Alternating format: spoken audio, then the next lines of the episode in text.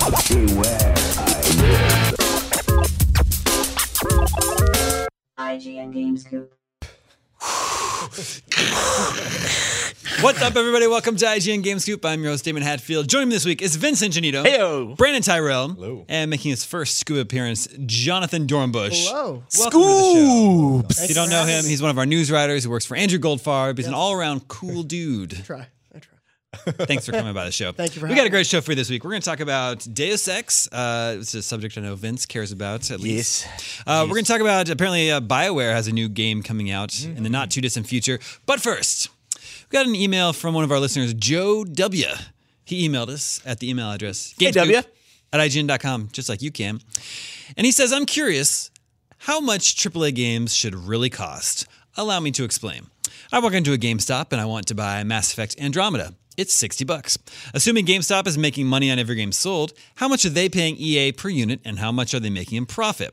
Now I open up my Ori- I open up Origin on my PC, I want to buy Mass Effect Andromeda. It's 60 bucks. Why? If I'm buying right from the publisher, why am I paying the same amount that I would pay to a third party? Or I go to Amazon. I want to buy Mass Effect Andromeda. I have Amazon Prime, so it's $48. Assuming Amazon still wants to make a profit on each unit sold, how much are they paying EA per unit and how much are they making in profit? it seems to me that AAA games are $60 because they just are. There just seems to be no rhyme or reason to it. Whether you're buying from a distributor or right from the publisher, it's the same price. It doesn't make sense to me. So the place this question has to go to is the publisher.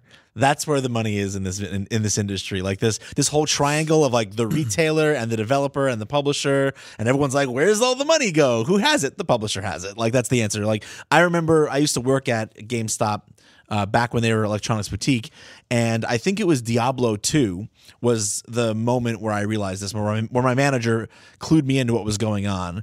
That if someone bought a copy of Diablo Two, which was forty nine ninety nine at the time, which was the standard price for games then, um, if they bought a copy of Diablo Two new with an American Express, the uh, that little extra merchants fee tagged on by American Express actually made our total uh, financial outlook on that purchase a loss. We were actually losing money on the sale of that new game and on game. And if it wasn't by Amex, then we were probably making two dollars per per unit, which is why, of course, uh, GameStop focuses so much on pre-owned. On the- new the stuff. Profit margins for brick and mortar are like Well, but so, Horrible. hold- Razor well, thin. see, Horrible. Yeah. I, I understand it differently. I understand on a sixty dollar game bought at a retailer, about half goes to the publisher, and about twenty five percent goes to the retailer. That's how I understand it. maybe it's changed since. Yeah, it's possible. I mean, I haven't been in I haven't been in games retail in ten years now, so Mm. it's possible it's changed. Yeah. Well, it, Uh, and s- the sixty dollar price has been the standard for about ten years now. Yeah, Yeah. yeah. I exited Since right around the start of the three sixty. Yeah, I exited right after the 360 Well, and launch. speaking to the Yeah. question, it was talking about the difference between online and in store. While stores still, obviously, digital sales are rising. We've seen that as Hmm. year over year, but stores still make up in store purchases, still make up a huge. Uh, Oh sure. Yeah, a huge amount of it, and so it wouldn't make sense for a direct publisher or a marketplace like the Sony marketplace to sell at a huge loss compared to that. Because if they're selling their game for forty, obviously players are going to go there instead of the store. They don't want to anger those stores. Mm-hmm. Okay, Just so you, It's uh, a relationship. Th I, I think at least part of that is still a relationship play in terms of why there's still si- 60 versus 60 online versus in store. So yesterday, EA released their financials. Yes. Uh, I don't know what quarter it was, but the recent financials for the holiday season. Q3. Uh, and I think they said that 60% of their revenues came from digital. Right. Yeah, yeah. So a little more than half Yeah, is it's coming definitely from rising. digital, but still 40% of their business is at retailer. So you're saying they are not going to charge less on Origin because it, that relationship with retail is still too valuable to it, like, it's a, I think it's an important important relationship play to maintain for sure, at least for the time being. It's a little less than half their business. Yeah. Right. I mean, there is also businesses are going to charge the absolute maximum that they can, Yeah. no matter what their product is, right? And Mm-hmm. Yeah. I think they just sort of also assume that people are used to paying sixty dollars for a new game, so that's what they charge. Unless you're Amazon and you're trying to make sure that people Well- come to your site and, to buy from you no matter what, and that's what that's what the price on Amazon is all about. It's not you know when when the uh, when our, our reader our viewer is saying you know that Amazon you assume wants to make a profit on it. They they don't Yeah, care I mean- at all. They don't need to make a profit on video games. They they'd be very happy a company like that that has so much reach and is in so so many different markets where the price, like, so for instance, if you sell, I don't know, does Amazon sell clothes? Yes. They do. Okay, so so so Yeah. I have Yeah. yeah. Yeah. no idea. Um, but Anything. They sell everything. Yeah. that's what I Mm-hmm. kind of assume, right? But like, let's take take something like clothes or something like stereo equipment. The markup on those is like three hundred Sure. percent. So it's like if they're selling stereo equipment at a three hundred percent markup, It's they out- can they yeah totally they can totally afford to take a hit on games just to make sure someone buys from them instead of their competitors, Yeah. and then that person buys theoretically Conversions, yeah, Conversions, conversion all rates, yeah. that. and, you're, It's- and you're it's- seeing game sales happen more and more uh, sooner after the game comes out. You're seeing games go down to thirty dollars. Uh, Discount. yeah, uh, all the time, much faster than it used to. For sure. Yeah. Plus, with a situation like on Amazon, uh, that Amazon Prime discount is something that you the consumer is already paying for. Yes. Sure. Like a PlayStation Plus game or Xbox games Yeah. with gold. Like It's uh, recouped somewhat you've through the you've subsidized the whole system with your Amazon Prime subscription, right? Yeah, yeah, and I mean Amazon's got more money than they sort of know what as an entity it knows what to do with. Right. Uh, so it's very reminiscent of like Microsoft selling 360s at a loss, you know, for the first couple years of that that console just to get market share. If Amazon can sort of tilt the scales and make you know anybody with an online connection go to Amazon versus just driving to Walmart, right? Like that's more business that they get, like you said, and then converting. So it makes sense. Where we were saying that sixty dollar retail, you know, price on, on on launch day is almost like a median price now when you consider that how quickly games are discounted now, Mm-hmm. as you say. But then also Well, yeah. uh, like lim- you know special editions of games are 80 Yeah. 100 dollars plus all of the like the season pass yeah. uh, all of the the dlc all that bumps up the cost really above 60 dollars so i really think of today's 60 dollars as like the medium price of video games Yeah, almost. well, and especially when you still have digital games going for around twenty usually. There, there is a variation in price. For you mean like like indie like smaller yeah, stuff? yeah, for smaller stuff as well. But yeah, that sixty dollar price isn't really the whole picture anymore. Yeah, and especially now as we see different games of all different sizes taking that price tag, and uh, it bears like the question from the consumer very often. You know, what is what is sixty dollars worth of value? But like, I don't think there's a hard and fast answer to that, which is why no one can really figure it out. Like that's why you still see that's why on you you can go you know to a store, you can buy two games that are sixty dollars. One of them could be, and I'm not saying this is a matter of value to me, but one could be eight hours and another could be 200 hours and they they occupy that same Yeah. kind of space is that right is that wrong i don't know but like to some people that's a problem well, it used to way back in the day when games were on cartridges, there was no like standardized format. You'd go and look, you'd go to like KB Toys and look at the Nintendo games, and they were like all different prices, Yeah. like thirty four dollars, fifty four dollars, and, and it's then all memory was so expensive Exactly. back then Yeah. so like if you were buying a larger game that had more on the cart i mean i remember you know uh, i think it was fantasy star 2 Yeah. for the genesis was one of the first six meg carts Yep. Mm-hmm. instead of a four meg one that was like $80 Yeah. those games you know? Beyond Oasis and Yeah. uh, Shining Force Uh-huh. 2 I think was a really Shining in the expensive card. Darkness, yeah. Mm-hmm. It's just like there was no standardization of prices back Yeah. in the day. Yeah. But let me ask you guys this. Uh, with the Nintendo Switch coming out, uh, we I mean we know I, I- I'm getting a Switch. I'm excited for it, but we know it's just not as powerful as an Xbox One or PlayStation Four. So what do you guys think about? Again, the games are are sixty dollars, same as a same as a PlayStation Four game, same as an Xbox One game. I mean, it, it brings it back to Vince's point, right? Like, where do you put value? Do you put value in the visuals? Do you put value in how much content comes there? I mean, it's a big reason we don't really put much weight on the price of a game when it factors into reviews, right? Or how long it is. It stands on its own merits. And so, what you want from a game is different from what I want from a game. So, if I think one, two Switch is worth $60 and you don't, like, you know, that's a decision that we make amongst ourselves. So, I don't fault Nintendo for selling at the standardized price now, even though, I mean, we're coming into this generation knowing that, I'm sorry, we're coming into this console knowing that it's not sort of generation standard as far as power goes. Yeah. I'm, I'm already pre-ordered a Switch. I'm looking forward to Zelda. I'm looking forward to one, two Switch with my friends in the living room. And, uh, you know, to me, those are both worth $60. Yeah. Yeah, and I mean, I think they are exploring some variable pricing. I believe it might have changed since uh, they announced it and pre-orders went on sale, but One Two Switch was only fifty bucks at that time. Oh yeah. Uh, and but Zelda is a bargain. Sixty. Well, it's just I think they're exploring. Whereas I think something like Snipper Clips is even cheaper. So I think they're looking. That game looks really fun. that was awesome yeah, yeah. I'm excited for it. But so it, they're clearly looking to see what the marketplace is willing to spend on something that's so different. Yeah. Yeah, totally. And that's like what I- it's always going to come down to the free market, right? Like I hate saying that, but it's going to be you know we'll know what the price of a game's what what the average price of a game is supposed to be based on whether or not the people go and pick it up. And something tells me that fifty dollars for something like one two switch you know, maybe you get maybe you get the casual kind of like you know, mom dad wants something cool and distracting for their family when people come over. Fine, like those people might spend fifty dollars on that, not knowing what it is or not caring. Sure. but I don't think you're going to convince millions and millions of people that that's the killer app that you need to spend fifty dollars. No, but there's a difference between the killer app and just like standardized pricing for something that, you know, they are releasing. Like what was Wii Sports priced at when it first came out? That's a great This was question. packaged in. okay. So- yeah, so it's packed in, so you didn't But even have We to pay Play, for it. which came with the, uh, I believe it was, yeah, we play with the controller came. Mm-hmm. I think that was fifty. Okay. Uh, so that's sim- a collection of many. similar, I mean, Yeah. not inflated for, you know, time, but Yeah, um, yeah, I, I think you don't really have to necessarily convince people to buy your system based on like one two switch or, or a piece of software. I think um, you know pricing should shouldn't be indicative of that. Yeah, no, I, I agree. I just think that it's because of, especially with mobile gaming becoming such a big deal and the race to the bottom and all that, like we always talk about on- Mm-hmm. Yeah. on the show.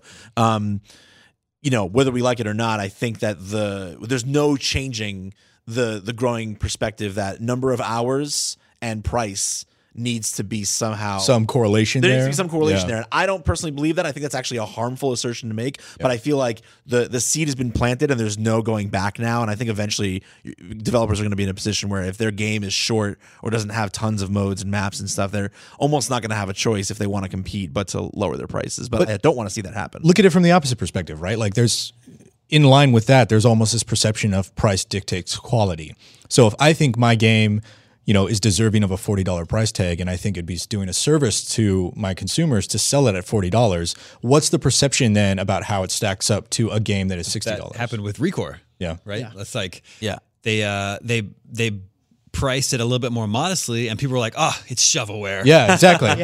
Oh, the mid range. and it turned out to be kind of an average game anyway. but then you see Still, something. that Rap- was- Oh my that- God, it's all So true. that perception was there way before the game was released. yeah, Yeah. Mm. Well, and that happened with Ratchet and Clank. That was at a, sh- I think that was at forty dollars when it released, and that was the perception was, oh no, this is going to be sort of a budget Ratchet and Clank. Yeah. even though they're rebooting, Reality rebooting. couldn't be anything- And it was anything one of my close to favorite that. games Yeah. of that year, and I think a lot of people genuinely love that game. It's yeah, it's Totally, yeah. So we're at a, we're at a price now where, or we're- sorry, we're at a point now where price is basically another marketing tool, right? Like what the price of your game says about your game is as important as the marketing that you push out. Um, you know, because I they could have dropped as much marketing as they wanted to about Recore, but like that price point is what NeoGAF grabbed onto and what Reddit grabbed onto, and then it like No Man's Sky, like it just sort of proliferates throughout the community. That's true. All right, moving on. Uh, we got some uh, some unfortunate news this week about the future of the Deus Ex franchise, or even if there uh, will be a future. For Don't say that. No, I know. So, like last year, what last August we got Deus Ex: Mankind Divided. Yes. Uh, you reviewed it. You liked it very much. I I, did. played it. I liked it very much. Did we? Uh, did everyone play it here? No, I dabbled in it, but I was reviewing something. yeah. I, pl- I played a little bit of it, but enjoyed what I did. Yeah, I finished the game, uh, I- and I talked about this on the show before. I was enjoying that game, and then I came to the first boss fight, and then I beat the first boss, and I was like, "Oh, that was the end of Act One." But then, nope, the credits rolled. in that game. so it's like a cool game that felt unfinished. Uh, and now we get word this week that apparently the developer IDOS is working on the next Tomb Raider game uh, instead of the next Deus Ex, and they also have this deal with Square Enix to work on Marvel games, uh, and the man or the Deus Ex series is being put on hiatus. which is really sad because um you know so about mankind divided and and the story i just want to be clear and i think you could probably agree with this uh, too is that it seemed abrupt the way it ended but it wasn't uh, it didn't seem abrupt because the game had been so short you know in terms of the time amount of time the play time the amount of time you spent playing the game and the amount of you know what kind of real estate there is there to play around in was totally comparable to human revolution the difference was Yeah. the difference was is that in terms of the story, Yeah. the story was much more zoomed in to one event. You know, I don't want to, you know, spoil anyone, but like basically what happens at the beginning of the game is what you focus in on the whole time. And so, and there, there's a specific reason for that uh, because th- it felt like the end of chapter one because IDOS Montreal had have when I went there to preview Mankind Divided, the head of the studio told me that they had Deus Ex games planned out to 2025. Hmm. So what happened to all those plans? So, yeah, It's that- all that- just being shelved. That's I mean, obviously it has to do with the fact that Deus Ex didn't perform to Yeah. their to their yeah, like we don't you know, have to their- exact Yeah. sales numbers, but uh, the week or the month that it was out, it was number three on MPD. So it actually it must have done fairly well at launch. You know, What was it? Was it August? I think it was August or, or September. It was late, later last Yeah, summer. around there. Yep. So I mean, I mean, what is? Before the October crush of games. Yeah, does that say more about the month though, or the quality of the game? Mm-hmm. I don't know. I also One. I mean, I, I, it wasn't like, it didn't have a lot of competition around that time. Yeah, Mm-hmm. yeah. Yeah, I mean personally, I I think the the thing is is that games. There's also games similar to it that do things in a way that's a little bit more. Dishonored. Yeah, sure. Like Dishonored is a great example of so- of a game that does the, the similar kinds of things where it's melding stealth and action and kind of RPG style choice in this really fluid kind of organic way. Like Dishonored is way more like I feel like a player's game. It's a it's a go and do and learn by by doing. And I feel like Deus Ex is like you have to have methodical understanding of your environment and of the gameplay systems. And if you don't, then it can feel really bad. Like Yeah. i- if you play Deus Ex as a shooter, I mean, I would say Mankind Divided feels better than Human Revolution did, but it's still for the most part, if you're comparing the two by how things feel when things go wrong, it feels a lot more fun to play Dishonored when things go wrong than when Deus Ex when then, then when things go wrong in Deus Ex. And the thing is that with modern stealth games, especially in like the perspective that they play in, things always inevitably go wrong. Like you don't have a top-down perspective to see what's happening around you. So I think like that chaos breaks out, then Deus Ex feels like a pseudo passable, decent shooter, and Dishonored 2, you feel like you're a badass, like, you know, you know, human slaying god Yeah. basically and people like that experience more so I, I just feel like it's an easier dishonored 2 is an easier sell and kind of has more momentum uh i don't know Yeah, it was, but Deus Ex has a, li- a longer history. You know, go back going back to what around 2000, the first Deus Ex. uh was? yeah 99 or Late ni- 2000 late when the 90s, first yeah. one comes out yeah i mean but that's i mean that's that's old man games demon you know that That's us. that's, that's that, that's us with the, No, no, I like. you I know. I know I give uh, Mankind Divided a hard time for feeling unfinished, but I totally had fun with that game. But when I compare it to something like Uncharted Four, Yeah. that feels like this huge, c- big, complete adventure with a Mm-hmm. beginning, a middle, and an end, even an epilogue tacked on. Uh, when I compare it to something like that, you know, I just felt like I was in the middle of Mankind Divided, and it just ended. So. That wouldn't bother me as- me as much if I knew I was going to continue that story in a year or two, but now it's Yeah. like, oh, And maybe I think, not. It, yeah, I think it means it's on hold uh, because they really only officially were talking about the Avengers and other Marvel projects they have going on. So I'm sure at some point they will look into returning to Deus Ex. I know they haven't really officially been talking about the next Tomb Raider game yet either. Um, so it depends where they're going to end up putting their resources. Um, Yeah, it did, But- totally makes sense. Like with Infinity War coming up, like you definitely want to have your resources making a game that they know is going to sell just on the name alone, Mm-hmm. right? Rather than, like you said, uh, as much as you'd love to see it or, or we'd love to see it, like you have a small window to capitalize on a new Avengers movie coming out. So like it makes sense to put things on hold and prioritize. It's also a marketing play too. Like, I mean, at the end of the day, like, look, I know, I, I actually, I'm one of the few people I think who actually liked the character of Adam Jensen, but I, thought feel he like, was cool. yeah, I think I, I like him, and I kind of like his understated, gruff, like almost removed and not actually that human or demonstrably emotional, like demeanor. I, I kind of like that about him. I think it's interesting and not the same as every other uh, kind of wisecracking hero. But the Also, wisecrack- very long arms. also very long arms. Good, But I wi- mean- good wingspan. but the wisecracking hero is kind of what sells. Like for, just from a marketing standpoint, you you let someone watch thirty seconds of you know Nathan Drake talking versus Yeah, uh, Adam yeah. Jensen, and there's one game you know you wanna you wanna play, one guy you wanna you wanna spend lots of hours with. So I think that has a, a role in it too. It's just hard to market. I think a character like Adam Jensen to a modern audience. yeah. And the Avengers has six wisecracking heroes. Exactly. So that's easier to market. One of whom is always angry. so, Yes. you yeah. know. That's his Um, I mean, yeah, it totally goes back to. Do you remember the big? Uh, God, what was it? 2014. Like, t- t- some like eight out of ten of the year's big AAA titles had a white guy walking towards the camera with a buzzed head. box Is that the art. Yeah. Bioshock yeah, Infinite year? and yeah, Bioshock, and there was a Mass Effect, was- Mass Effect three. Bioshock 2012. Uh, 13. I th- Maybe 13. I have no idea when Years go anything by. happened. Yeah, exactly. Anymore. uh, so games came out then, and a lot of the box arts had the same the same guy on it, and it totally makes sense. Like you see that, and you see something that it's not clearly as defined and clearly as tested as that, and it's hard to make that sell, right? Like you, I know what I'm getting when I see the battlefield soldier walk towards me. You know, like I'm gonna get to be that guy, but I see Adam Jensen right there, and I, you know.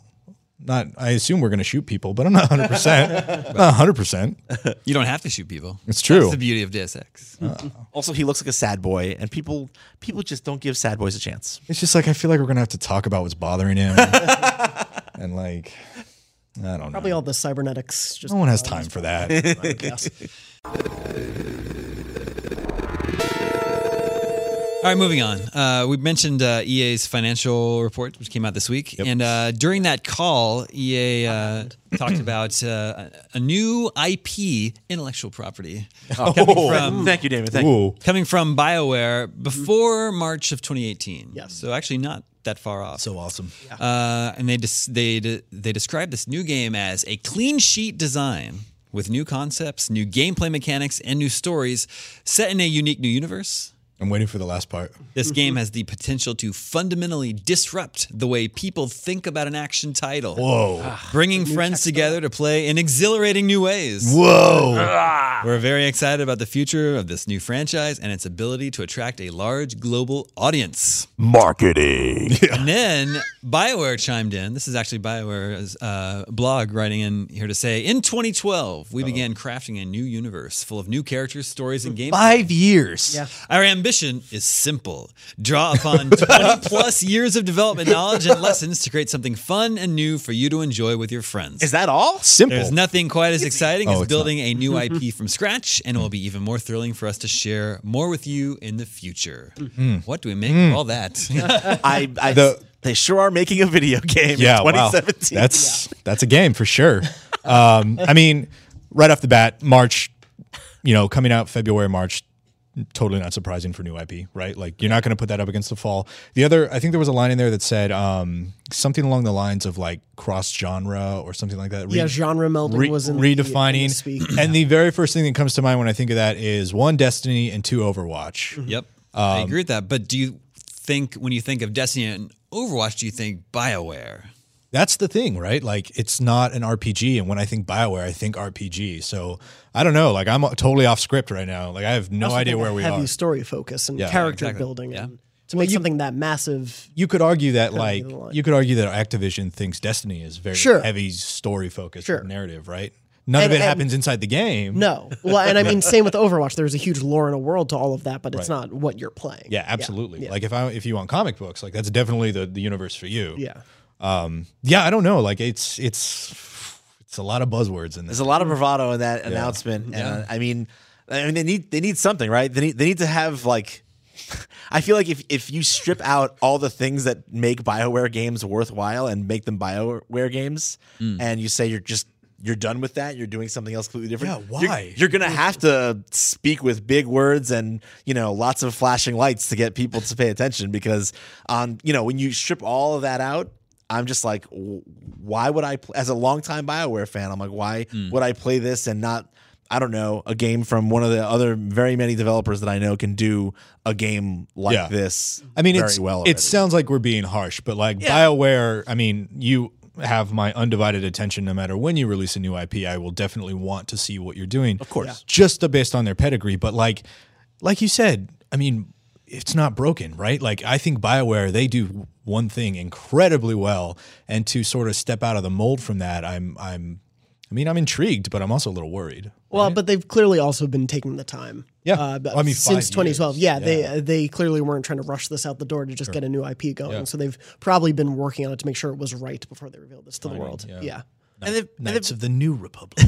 and they've been sliding in this direction little by little for like a long time now, right? You know, um, with Mass Effect 2, they made a strong, strong move more towards it being an action game and a shooter rather than an RPG. With Dragon Age 2, they tried to make that move and got crucified for it. You press a button and something awesome happens. Right, Was right, the right. quote that like we'll never die. yeah, yeah, yeah. it's like, and yeah, so they, they, That was they've been from Inqu- or Dragon Age 2? Or, what- or, uh, That was Dragon Age 2, yeah. Okay. What was Dra- they've they've been making this move little by little, and those those are like two examples that didn't, you know. Well, Mass Effect Two worked out really well, Dragon Age Two not so much, and then you know I don't know they added kind of like multi an interesting or fairly interesting multiplayer mode to Mass Effect Three. You, you can see the signs they want to move on from RPG. I mean, Yeah. the, Well, the doctors moved on, they left. Yeah, they're gone. You know, so moved on, yeah. so th- that pedigree. I don't want to say they have no other talent there, but you know, I think they want to expand into other markets that are. Does anyone remember Shadow Realms? I mean, yes. A little bit. This was BioWare's uh, asymmetrical multiplayer game that they announced a Oh couple of years ago, Yeah. but then canceled in early 2015. Mm-hmm. Mm, No, I didn't remember that. Oh, Okay. I don't know if some maybe some part of that has been reworked into whatever this new thing is. It would make sense. But we know, you know, that was at least uh, a, a, a multiplayer game that they had Yeah. announced before, you know, before. and especially with the move from Mass Effect 3 into a multiplayer space, it certainly seems like. When was this announced? 2014. Okay. Mm-hmm. I'd say, around It would- uh, Gamescom and uh, It would make sense. Like they put two years in development of whatever that tech is going to be, and then That- realize that's not going to work out, and so they've technically been working on it since 2012. Yep. So it could be an in- man. I would really. I don't know how I would feel if the next Bioware game is online only, multiplayer only. How would you feel if it were free to play? Um, I'd, I'd feel fine. That's fine. Yeah. I've, Yeah. I mean, I've played a million great free to play games. A million. A million. Literally one million. So. No, as long as there's Uh, my, lot my of free big thing time. is like I do. multiplayer. I really do. th- the multiplayer can mean a lot of things though you know like as Yeah. long as there is i would say as long as there's a pve experience of some kind to have then there's at least a chance that there's a world and kind of like an experience to go on a quest to go on uh areas to explore like multiplayer doesn't have to mean like hey you're in an arena shooting at each other Yeah. it could mean other things and i hope it means other things because I, if I want to just go into an arena and shoot people there, I have so many choices that I do not need Bioware for. Yeah. Um, I and w- on the flip side, I have so few choices in terms of developers doing what Bioware does. Yeah. Right now, and I just don't want to lose that. So, call me bitter. Not going to call you that. Uh, You're no, Vince. everybody's everybody's trying to make a game as service. Yeah. Uh, they don't want to just make a That's the model. a sixty dollar game that you buy once, play for forty hours, and then put away. They want you to. You know, they want Destiny, Overwatch, a game that you'll just keep playing, and they can keep. Platform, yeah. You know, Them keep skins. you as a customer all year long. And uh, this is EA's. It's got to be uh, one of EA and Bioware's plays to do that. I imagine. Let's check in with the listeners. Hey, listeners. Thank you. Listeners, remember you can always reach us at the email address gamescoop at IGN.com, just like Isaac did. Isaac says, Hi, guys. Hey, Isaac. I was wondering if any major fighting game lets you create a fighter, something along the lines of a WWE game. If not, why? And would this be a good feature? Um, Vince?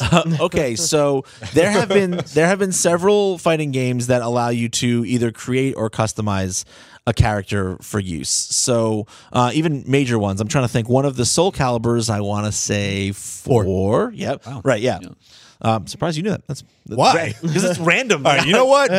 I, I don't think of you as a fighting job, game guy. Brent. I was I was really into Soul Calibur. And I- Okay. and that's the, that's the, that's what I was gonna say. It's not so much that I'm like, oh, you don't you wouldn't play a fighting game. It's more like Soul Calibur four of all the random. no, I got into Soul Calibur at two, and then stopped at five. Age of Gotcha. two. Gotcha. Yeah, yeah, yeah. So yeah, two. Soul, Soul Calibur 4 had that.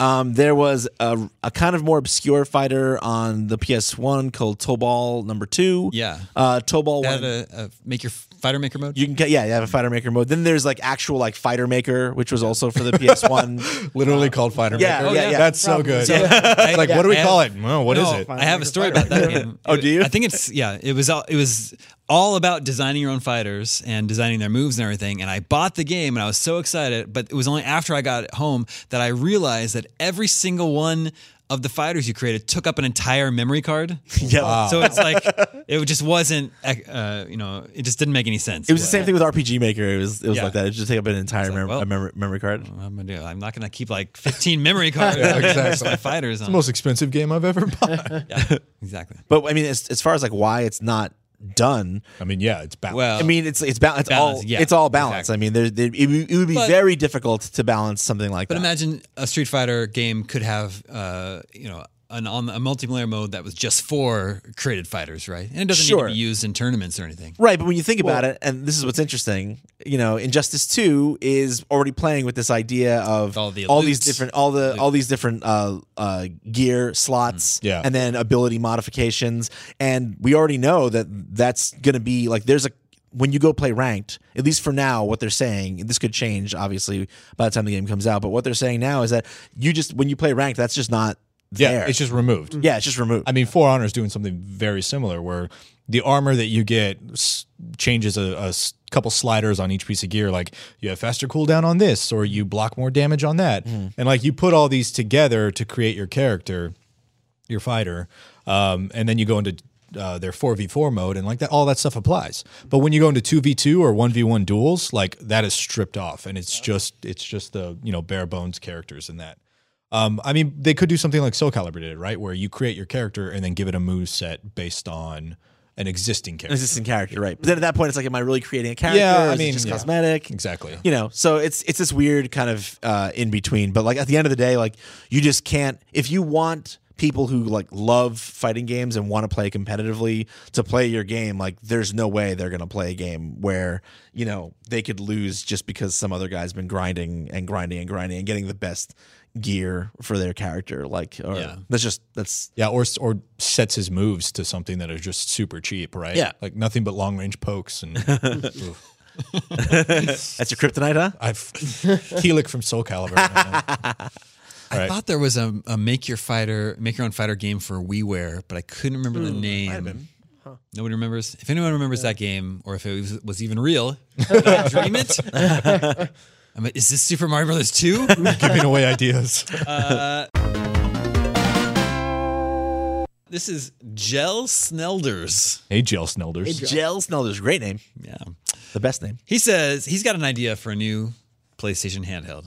You guys ready? We're gonna pitch this to you. We're on Shark Tank. Are we here. shark taking yeah. it? All right. Jill says about a year ago I bought a PlayStation Vita. I was thinking Good of for you. Good for you. I was thinking of how uh, such how could such a great Jill. device died. Uh, the game's library is very limited, and currently nothing is being developed for it. There you go. Not nothing, but sure. Developers had to make exclusive releases instead of porting their games to the Vita since the device is not powerful enough. Recently, I discovered Remote Play, and it surprised me how well it worked. But also, that is compromised by the lack of the L2 R2 buttons. That annoying back touchpad and the useless camera overpriced the Vita unnecessarily. What if Sony launched a handheld with the sole purpose of streaming PS4 games on it. You would, of course, need a proper internet connection for it, but you could play PS4 games in your living room while your girlfriend watches her annoying series. If Sony would release as a gadget for, say, 150 to 200 bucks, would you be interested in a handheld that just streams your PS4 games? Sounds like an Nvidia Shield for the PS4. Yeah. Uh, no. No, yeah, sounds like my Vita now, but with two more shoulder buttons. Um, Yeah. um, yeah. Fewer and and but, but- not able to play all the awesome games that I play on my Vita. and not able to take it on the go with you? No, I guess. yeah, that would yeah, Be, uh, you'd need some sort of So you're basically buying a second screen for an existing console. Yeah, a Um, Wii U gamepad. yeah. Yeah. yeah, I would no, I would not buy the PlayStation Switch. Sorry. I, Sorry, I- Jills. I cannot. I cannot fund this. Is that what they say on Shark Tank? I have no idea. I don't know. I just made it up right now.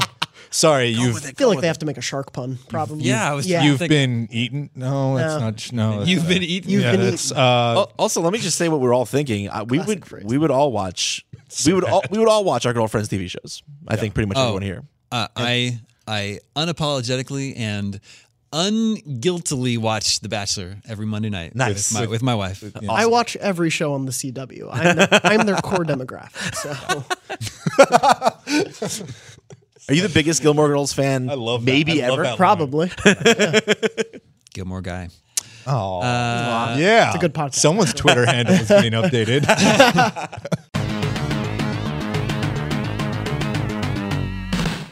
This is Bon Turkington. Getting some really good names today. Dude. Names are too good. Don't These are laugh not at his real name. names. these are just IGN staffers writing into us. Under This names. dude was a guitarist in a 1980s metal band. Kurt Bon Bajurkin. Turkington. Bon- This is you're laughing at this guy's name. I love these. No, your name is fantastic. We have boring. He says, "Greetings, Damon and Scoopers. I hope you're all having a great week." That's not a. Damon and the Scoopers is the name of our band. Yeah, Yeah, that's like it. not. That's not good. Scooping. Gem and the holograms. David You know, Scoopers. I don't want to be a scooper. I feel like there's a pejorative sort of association attached to that. Uh, Bon Turkington says, with a new pair of consoles arriving this year, Switch and Scorpio, I've also been thinking about my favorite games and consoles from the past. I was born in 85, and I've been Right playing on. games since my grubby pink mitts could fit around an NES controller. Over the years, besides devouring all the latest offerings, I have built up a sizable collection of older consoles and games dating back to the NES era. However, for all the generations represented in my collection, I'm missing anything before that. You frequently like to help new gamers or new collectors who are looking for advice on which games or consoles to begin their journey on. Just the other week, you helped a new Nintendo fan decide where to jump into their cat- catalog of games. But I rarely hear mention of anything before the NES E era. Is it worth my time, money, and shelf space to seriously focus on collecting old Atari consoles and others from before I was born? I can see a number of problems with doing so. First of all, the games are arguably harder to enjoy, at least for long periods of time. Also, the old hardware is literally falling apart, with some chips, screens, and batteries failing after more than 35 years in existence. Am I better off playing Rare Replay and other collections with older games and focusing my collection on what I have been, or can you really make an argument that the very first consoles are worth owning? I, I personally, as someone whose first console was the Texas Instruments uh, Hmm. TI-99 4A, going which is like going back back. Like, Yeah. No, it's it's not worth going back. It's just not worth going back. I mean- Well, there's no game that exists on a ColecoVision, an old Atari, um, you know, uh, the Intellivision, the Odyssey, any of That first party system seller for the Atari. Is that what you I mean, like none of that stuff. Like there's not a single game on any of them that didn't that there isn't a better version of. And when I say better, I don't mean like modern, super fancy. Th- no, I mean like a cleaner, better playing, Yeah. wet, better running version of the same exact thing that you can get either through emulation or or Yeah. um, or in some collections. somewhere. you know, yeah. Yeah. I grew up during that time. I played all those old games, but even I like even when you play some of the games on the NES Classic, you're like, uh, this is like.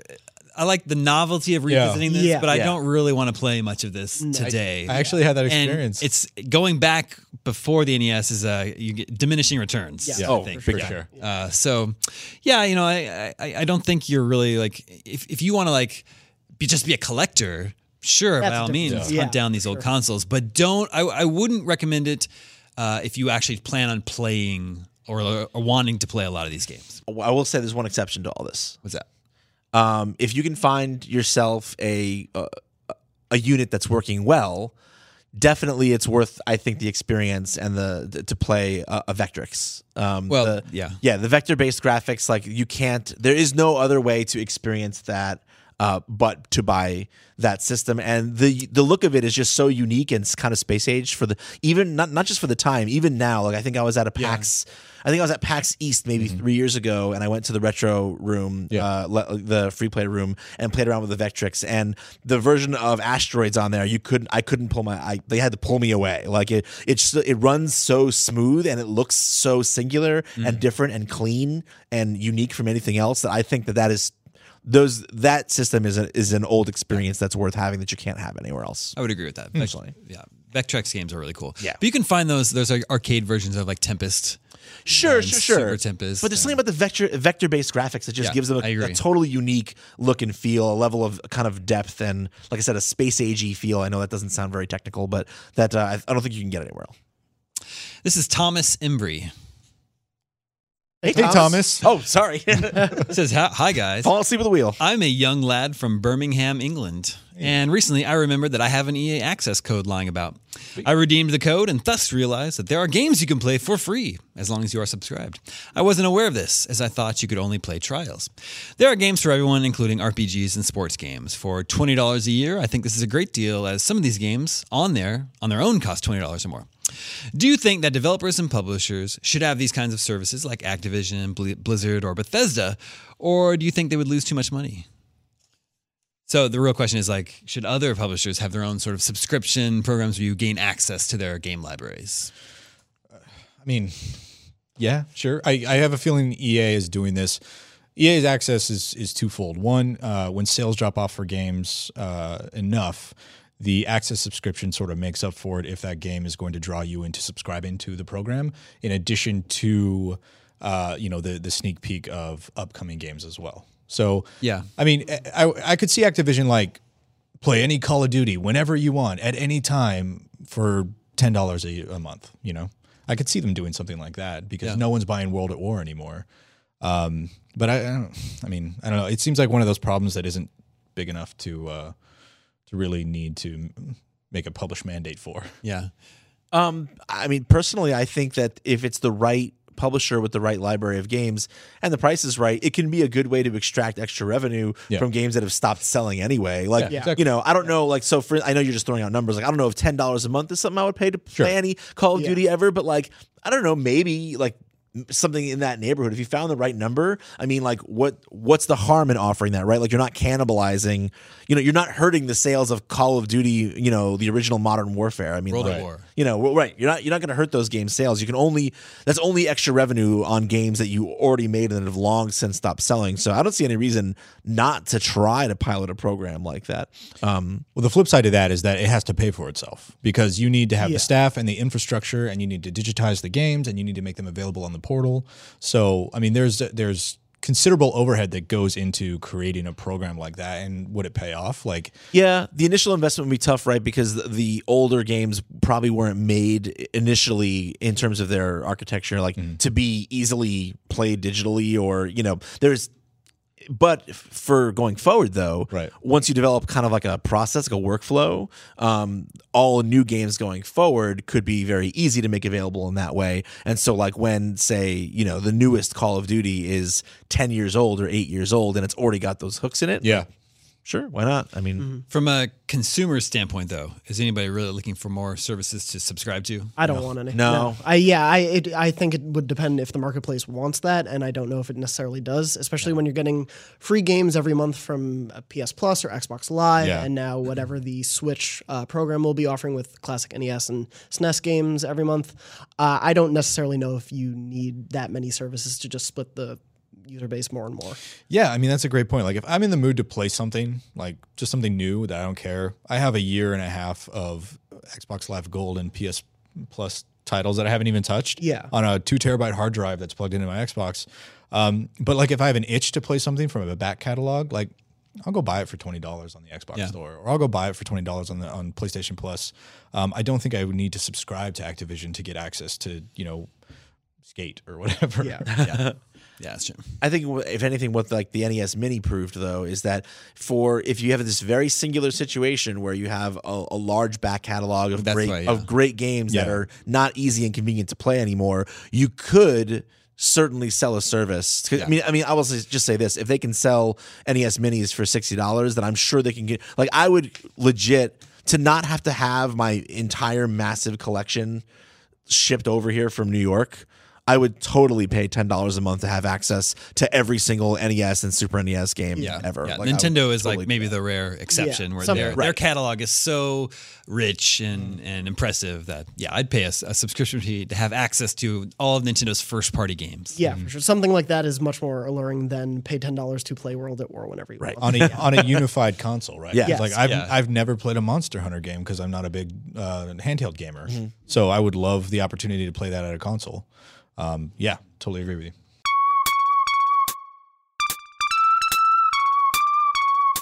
Uh, all right, now is the time on GameScoop when we play video game 20 question. man. Oh boy. So we're all coming into this a little a little nervous Don't be nervous. because our heavy hitters are gone. today. Don't be nervous. Jonathan, it's your first time. Do you I'm know how excited. this works? Yes, but Okay.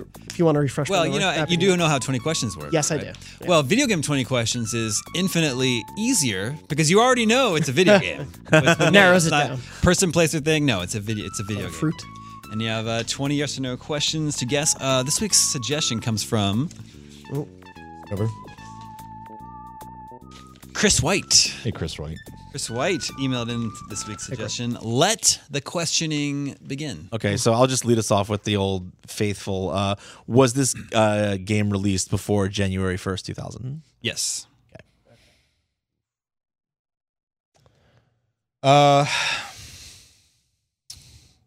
okay, I God, I'm blanking on what the uh, what the narrowing down question. So is. usually, once It's- we, once it's we then the once we console. know that Generation. once we know that, then usually we'll we'll start either we'll narrow the time down further by like seeing if it was in the nineties or Yeah, yeah. something. Um, So what, okay, was it released after January first, nineteen ninety? Yes. Okay. okay, so now we have a now we have a window. Uh, was it released on a on the a PlayStation platform?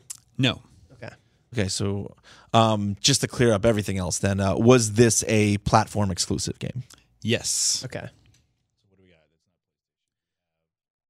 So we're talking we're, we're in the 90s. Yeah. And We're, we are in the 90s. so we're, we're in the 90s and it's not a Sony platform. So like the thing is the 90s is this overlap time where like yeah, that's tough. like like early 90s there's still a couple of NES games coming out but like not that many. It's mostly Super Mm-hmm. There's Nintendo at this 16 point. bit. Yeah. Yeah, yeah, it's And- really Super Super Nintendo, and then right, then you get into Get the into N- N64, N64, yeah. as well. If you're talking on Nintendo, Yeah. um, And it was a Sega platform. is uh, the Genesis, Yeah, you have the Genesis. and the Saturn, and the Dreamcast are all uh, are all in that. Do we want to waste a well, question alright, on? Dreamcast and Saturn were discs. Genesis, SNES, 64 were cartridges. Uh, I think that's a waste of a question. So I we feel know like the we know cartridge it's a, disc split isn't the way to go. right right no it's so but we know it's strategizing. we know it's a we know it's a console we know it's a platform exclusive though so Yeah. um I would I would continue narrowing down the platform yeah. that's you that's your- your question though Um, w- did this game come out on the Nintendo 64? No. Uh, might as well just clear it up then. Yeah, yeah. Uh, did this come out on uh, any Nintendo platform? No. Okay. Okay. So uh Is Dreamcast or the Genesis? so uh right. Um so was was this on a Sega platform? Y- yes. Okay. Well, I mean, I could clear it up. I wish Yeah. you had just said that, was it on Yeah. the Dreamcast because then it would be the Genesis. Yeah. oh Um, right. Oh. Yeah. That would have been We can have that back, right? No. Uh, okay. no, cuz it could have could have been the Saturn as well. That's true. Could have been the That's Saturn. true. As well. Okay. Was it on the, uh, you said Dreamcast? It's Dreamcast, Saturn or, or or Genesis, yeah. Oh, but you said Sega. Okay. Yeah. Uh, was this game on the Dreamcast? No. No. Okay. So Safe to assume it was the Genesis. Genesis. Do we want to operate on that? I mean, we've we've For now. we've burned all Yeah, these we've questions burned on a lot. Yeah, at yeah, this we've burned point. quite we a should bit, we yeah. Uh, should we should get the platform, yeah. do you play as a human in this game? No. Okay. Okay. Um is the primary mode of interaction shooting? Uh, no. That's 10. Okay. So not human, Mm-hmm. not shooting. I'm, assu- mm. I'm thinking platformer. It's the Lion King. It's got. Uh, uh, you, you can ask if it's a Disney because there are multiple Disney platformers. though. yeah, Yeah. but I feel like is it a platformer? Is it better? Yeah, If you want Yeah, is it is it a platformer? No. Uh, Oh. well, it's not Lion King. Okay. knocks out that knocks out a lot. Yeah. Yeah. Uh, hmm. What do we want to go for then? A game where you don't. Don't play as a human. It's not a platformer, and you're not shooting is the primary way of play. Echo the dolphin. Is that in any way considered a platformer? I don't know. No, definitely. no. not. Yeah. eh. definitely not. Yeah. It's an exploration game. It's worth a shot. I don't want to get into the Does this genre. game take place the on- genre game? Does this game take place underwater? Yes. Jeez. Yeah, are are- Um, are you a dolphin? Yes. Is it Echo the dolphin? yes. Got it. The dolphin. Yes. All right. There you go. Right there. See, you Right guys there. are so you're so And one for the host. yeah, you're so unconfident going into this. Yeah. Got it. Echo the Dolphin. 1992. One thing that might have tripped you up is that uh, Sega did not develop that game. They only published it. It was developed by or by a developer known as Novo Trade. at the Never time. even heard of him. Yeah, I forgot. I forgot about that. Action adventure, I think, is the genre. That makes sense. That's fair. single player That's game. the catch-all genre Yeah, for anything that exactly. we don't Yeah, know yeah. exactly what it is. Yeah. Is there action? Is there adventure? At game of the year voting, it's like, Oh, is this more of an action game? Is it an adventure game? Or is it an action adventure game? I'm like, you know what? I don't want to be here You know anymore. what? If it's a if it's a sandbox game, it's action adventure. Get it out of here. Exactly. but I actually don't remember like if I, as, if Echo shot anything. I was guessing. did. I thought he shot did. bubbles So or he like didn't shoot. Okay, sonar or something. Yeah. Shooting Yeah. would be like implies like a project. He he could fire out like kind of like a generalized He didn't shoot. he fired. sonar. Yeah, sonar. Yeah, yeah. sonar. He screeched. sound. Yeah, exactly. Yeah. So I don't think I was misleading you. no, No. it's- No. Nicely done, and thank you for the suggestion. Who sent in that suggestion again? That was Chris uh, White? Chris White. Yeah. Thank you, Chris. Thanks, Chris. Really, thank you. Thank you. Seriously. Well played. yeah. You're uh, Right in my wheelhouse. Feel less embarrassed for my And first time. uh, Yeah. Justin and Sam, they're gonna get to enjoy your like your win. Yeah. it's all it's a group win. Yes. Oh, good. It's like they, Good. the win gets. Happy to help. We took it home for the team. It's a team thing. Yeah. All right, I think that's all the scoops we have for you this week. Remember, you can, remember you can always reach us at the email address gamescoop at ign.com. Thank you, Vince. Thank you, Brandon. Thank you, Jonathan. Thank you. My name is Damon. This is IGN Gamescoop. Later, folks.